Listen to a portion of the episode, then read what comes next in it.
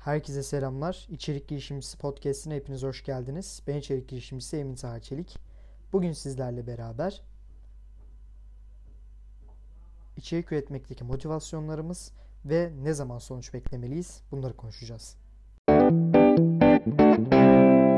Öncelikle sizlere bir duyurum var. E, bildiğiniz üzere yaklaşık 2 aydır e, hem içerik girişimcisinde hem kimsenin umurunda değildi. Hem TikTok'ta içerik üretmeye çalışıyorum. Ve fark ettim ki aslında YouTube formatını ve YouTube içerisinde üretebileceğim de birçok şeyi çok sevebileceğimi fark ettim. Dolayısıyla YouTube'a da girmeye karar verdim. Lütfen YouTube kanalıma da abone olmayı, oradaki videolara göz asmayı unutmayın. Burada olduğu gibi orada da haftalık yayınlar yapmayı düşünüyorum. Burada her pazar sizlerle buluşuyoruz. Orada da cuma akşamları e, buluşabilmeyi ümit ediyorum. Umarım başarılı olabilirim. Umarım süreklilik arz ederek içerik üretmeye devam edebilirim orada da. Çünkü bir şeyleri sesli olarak anlatabiliyorsunuz. Evet buranın bir amacı var. Sizin belirli vakit aralıklarında açıp dinleyebileceğiniz 10 dakikalık faydalı içerik üreticilerine fayda sağlayabilecek, girişimcilere fayda sağlayabilecek bir podcast ve gün sonunda aslında sizlere de içerik üretmeye ve girişimciliğe doğru itmeyi hedefleyen bir podcast. Bu arada eğer bu podcast dinledikten sonra yeni bir podcast oluşturmak ya da içerik üretmeye başlamaya karar verdiyseniz lütfen bana içerik girişimcisi Instagram hesabından ya da içerik girişimcisi gmail.com'dan mail atın arkadaşlar. E, bu sayede sizleri içerik girişimcisi ile yola çıkanlar grubumuza ekleyebilirim. Bugün konuşacağımız şey ise ne kadar hızlı bir şekilde sonuç beklemeliyiz içerik üretme işinden. E, bunun üzerine birazcık eğileceğim aslında. Çünkü ne zamanki içerik üretmeye başlıyoruz orada 10, 20 e, gibi sayıları 10 görüntülenme, 20 görüntülenme gibi sayıları gördüğümüzde büyük bir motivasyon kaybı yaşıyoruz ve nasıl farklı motivasyon kaynakları oluşturarak bu etkeni olabildiğince minimize edebiliriz? Bunlardan konuşacağım. Şimdi diyelim ki siz içerik üretmeye başladınız ya da bunun hakkında düşünüyorsunuz. Ya da bir markanız var. Markanızın hikayesini, markanızın çözdüğü sorunları, markanızın potansiyel müşteri kitlesinin sahip olduğu sorunları çözmek adına içerik üretmeye başlayacaksınız. Örneğin bir otopark bulma uygulaması. Buradan da selam olsun parkine. Ee, bir otopark bulma uygulaması yaptınız. Burada sizin potansiyel müşteri kitleniz otoparkları sıkça kullanan, araca sahip olan kişiler oluyor. Onların ne gibi başka problemleri olabilir? Bu çözdüğünüz problem dışında bunları çözerek onları gün sonunda kendi uygulamanıza kendi girişiminize yönlendirmeye karar verdiniz ve içerik üretmeye başladınız. Bunu yaptığınız zaman ulaşabileceğiniz insan sayısı oldukça kısıtlı arkadaşlar. Siz eğer hali hazırda büyük bir kitleye sahip bir kişi değilseniz, çok büyük bir kitleniz yoksa içerik üretmeye başladığınız zaman 10, 20, 30 gibi sayıları görmeniz oldukça doğal. Burada iki farklı kola ayrılıyoruz. Bunlardan bir tanesi overnight success dediğimiz bir gecede gelen başarılar. İkincisi ise süreklilik arz ederek bir başarıya ulaşma. Şimdi burada %98'lik oranda süreklilik arz ederek bunu başarabiliyorsunuz. %2, %3'lük oranındaysa overnight success tek gecede büyük bir başarı yakalama oluyor. Şimdi bunlar nasıl oluyor?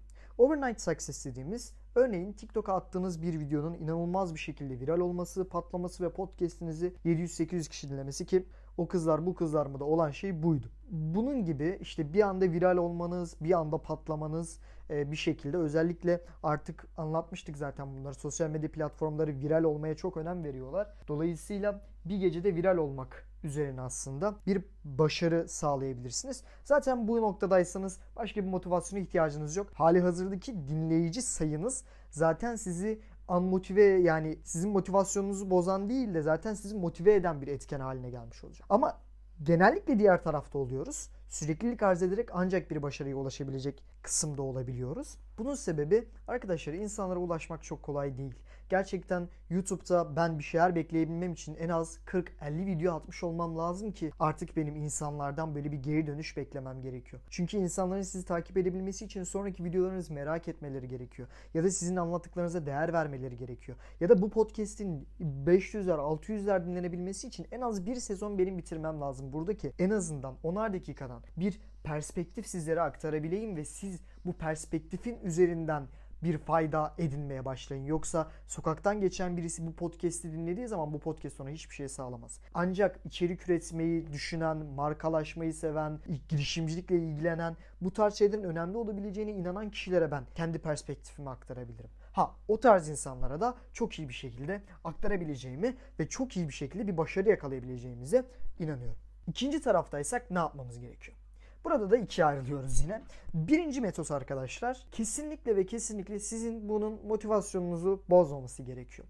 Kimsenin kaç dinlendiğinizi asla umursamamanız gerekiyor. Kaç kişinin sizi izlediğini asla umursamamanız gerekiyor. 20 kişi mi izliyor sizi?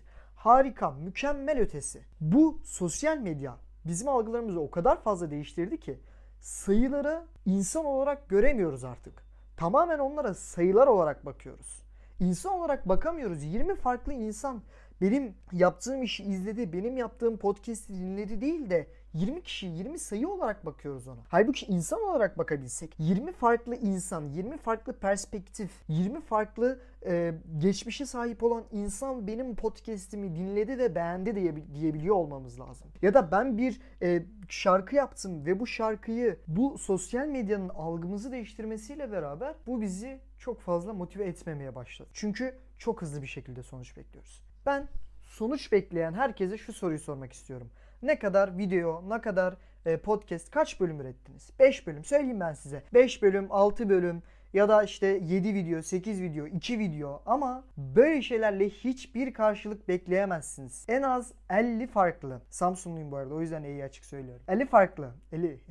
50 farklı içerik ortaya koymuş olmanız lazım ki artık sizin demeniz lazım ki benim bir kitlemin oluşması lazım. Neyi neyi yanlış yapıyorum, neyi doğru yapıyorum. Zaten bunu da şu şekilde sağlıyoruz. Sizin kitlenizin neyi sevdiğini, neyi sevmediğini, neyi dinlediğini, neyi dinlemediğini anlamanız için deneysel çalışmanız lazım. Yani farklı farklı videolar üretip hangisine daha çok insanlar ilgi gösteriyorsa kendinizi o yöne doğru çevirmeniz. Sonrasında sürekli olarak kendinizi yenilemeniz gerekiyor. Ancak bu şekilde büyük kitlelere ulaşabilirsiniz. Yani süreklilik arkadaşlar. Süreklilik içerik üretmedeki en önemli şey. Ne yaparsanız yapın haftada bir bu podcast'i çıkmaya çalışın. En az haftada bir podcast'inizi yayınlamaya çalışın. Çünkü insanlar sizi çok hızlı bir şekilde unutacaklar. Çünkü hali hazırda tüketebilecekleri tonlarca içerik var. Sizi çok hızlı bir şekilde unutabilirler. Dolayısıyla sizin kendinizi unutturmamanız için en azından haftada bir bu işi yapmanız lazım. Podcast'inizi, YouTube'unuzu yapmanız lazım. Beşinci, altıncı ürettiğiniz içerikte hiçbir şey beklemeyin. Motivasyon, motivasyon kaynağınızı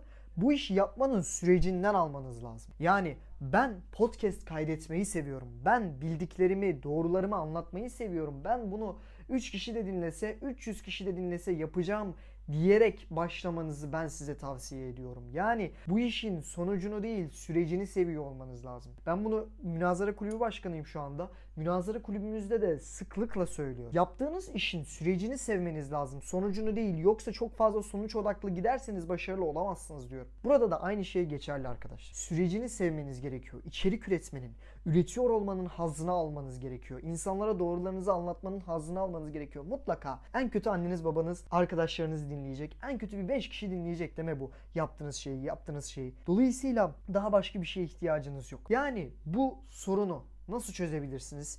Genellikle bu arada %90 bir içerik üreticisiyseniz bu sorunu yaşayacaksınız. Eğer böyle düşünüyorsanız size 4 tane tavsiyem var. Gün sonunda podcast'i toparlayacak olursak. 1. Hiçbir şey bekleme. Çünkü daha bekleyebilmek için hiçbir şey üretmedim. Öncelikle üretmeye başla. Bir yere kadar üret. Üretirken deneysel çalış.